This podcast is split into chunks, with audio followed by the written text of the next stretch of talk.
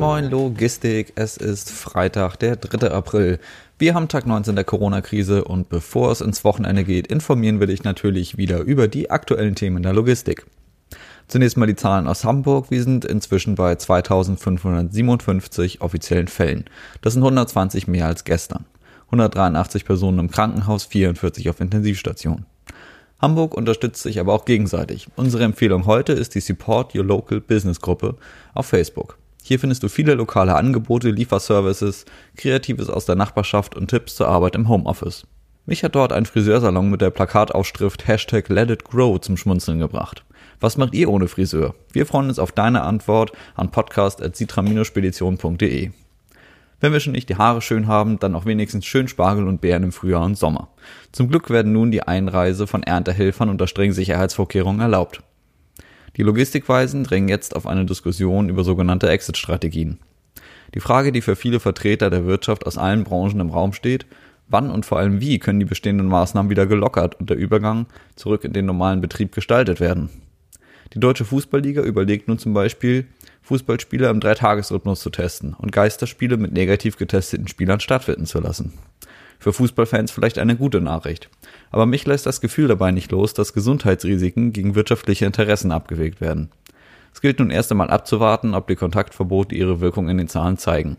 Dann wissen wir, ob diese verschärft, gelockert oder beibehalten werden müssen. Einen Plan zu haben ist natürlich nicht schlecht. Die öffentliche Diskussion ist aber gefährlich, wenn sie falsche Hoffnung schürt und eine vorzeitige Lockerung gefolgt von einer zweiten Welle bewirkt. Eine Idee, die heute in der Zeit von Jakob Simank analysiert wurde, ist bei Lockerungen regional vorzugehen und wenig bis kaum betroffene Städte und Landkreise früher wieder von den Maßnahmen zu befreien als die stärker betroffenen Ballungszentren. Und dann ist da noch Zoom-Bombing. Der Videokonferenzanbieter Zoom hatte eine sagenhafte Zunahme der Nutzung verzeichnet, was aber auch Sicherheitslücken in der Software aufzeigte. Eine dieser Lücken ermöglichte es Anwendern, in öffentliche Veranstaltungen wie Gottesdienste oder Schulstunden hineinzuplatzen, ohne dass der Eigentümer der Konferenz den Beitritt über den Warteraum zulassen oder ablehnen konnte. Die Sicherheitslücken wurden nach Angaben des Dienstes schnellstmöglich behoben. And the winner is, natürlich vergeben wir auch heute wieder den Hermann des Tages und der geht diesmal an ein großes deutsches Logistikunternehmen. Zwei Niederlassungen waren durch besonders niedrige Frachtpreise aufgefallen. Ein Haus in Salzgitter-Bedding hatte für einen kompletten L K W von Maastricht nach Lübeck, das sind fünfhundertfünfundsechzig Kilometer, ganze dreihundert Euro angeboten. Unschlagbare dreiundfünfzig Cent pro Kilometer. Eine andere Niederlassung aus Coburg war bereit für einen L K W von Teterow nach Coburg, fünfhundertsiebenunddreißig Kilometer, ganze dreihundertfünfzig Euro zu zahlen. Mit immerhin fünfundsechzig Cent pro Kilometer etwas mehr, aber immer noch unter den Kosten. Für ein Unternehmen dieser Größe pikante Preise, die mein Kollege in einer kleinen Laudatio folgendermaßen würdigt. Die deutschlandweiten Niederlassungen befinden sich gefühlt in einem Wettkampf, wer die niedrigsten Frachten zahlt und dieser auch noch an den Mann bekommt. Da fehlen mir leider wirklich die Worte. Werte wie Ehrlichkeit, Fairness und Vertrauen werden mit Füßen getreten und bespuckt. Das ist absolut unterste Schublade von solch einem Unternehmen. Was gibt's sonst Neues aus der Dispo? Im Bereich der Teilkomplettladung ist die Sorge groß, dass dieses Jahr kein Ostergeschäft aufkommt. Das Transportbarometer lag zuletzt bei weiterhin niedrigen Werten um achtzehn Prozent Ladung. Die Auftragslage blieb bisher aber noch in einem guten Rahmen. Aus dem Bereich der Teilkomplettladung Importe habe ich heute vor der Sendung mit Roland Schneider gesprochen. Wie er selbst sagt, bei ihm passt das eigentlich nie, aber er hat sich doch ein paar Minuten Zeit für uns genommen. Moin Roland. Ja, moin moin. Wie erlebt ihr zurzeit die Lage im Hafen? Wir sind zurzeit ähm, mit den längeren Kommunikationswegen innerhalb unserer täglichen Abläufe beschäftigt. Das heißt, dass ähm, die Fahrer an den Ladestellen extreme Wartezeiten haben können. Die Fahrer müssen sich teilweise sehr lange anstellen, um überhaupt ihre Papiere abzugeben oder die Papiere in Empfang zu nehmen.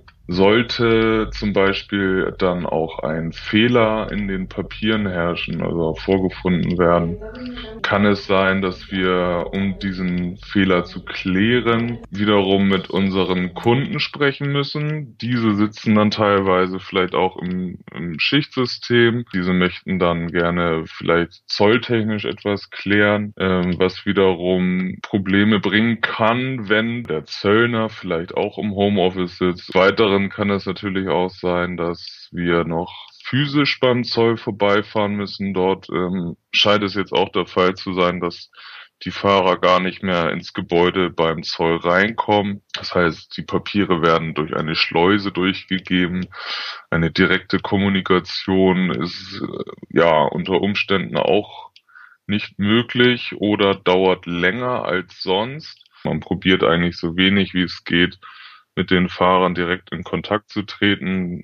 Die Fahrer fühlen sich dadurch auch nicht gut behandelt. Ja, also ähm, ja, die Dankbarkeit fehlt da momentan ein bisschen. Und ähm, ja, auch wir haben eben damit auch natürlich zu kämpfen, ne? Jeder von uns sitzt im Homeoffice. Wir haben eine Notbesetzung im Büro. Das heißt, auch die Kommunikation unter uns ähm, dauert länger. Danke für deinen Einblick. Eine abschließende Frage noch. Wie ist die Situation auf den Straßen selbst? Ja, ähm, ja, äh, unsere Fahrer sind momentan ähm, auf der einen Seite eben ein bisschen erbost, dass sie nicht so gut behandelt werden. Auf der anderen Seite freuen sie sich, dass sie endlich mal auf leeren Autobahnen fahren können. Ähm, eine Strecke Hamburg-Haltern äh, am See zum Beispiel, wo unser Stammunternehmer ähm, täglich hinfährt, das schafft man mittlerweile einfach äh, innerhalb von einer Schichtzeit von viereinhalb Stunden, Fahrzeit, nicht Schichtzeit, was vorher mit dem Stau in Bremen zum Beispiel gar nicht äh, möglich gewesen wäre. Also man kann wirklich ähm, Zeit einsparen momentan auf der Straße. Danke dir, Roland, und bis später. Ja, cool, alles klar, ciao, ciao. Aus der Expressabteilung habe ich heute Morgen mit Marcel Knorki gesprochen und wir hören mal kurz rein. Moin Alex und Moin Logistik.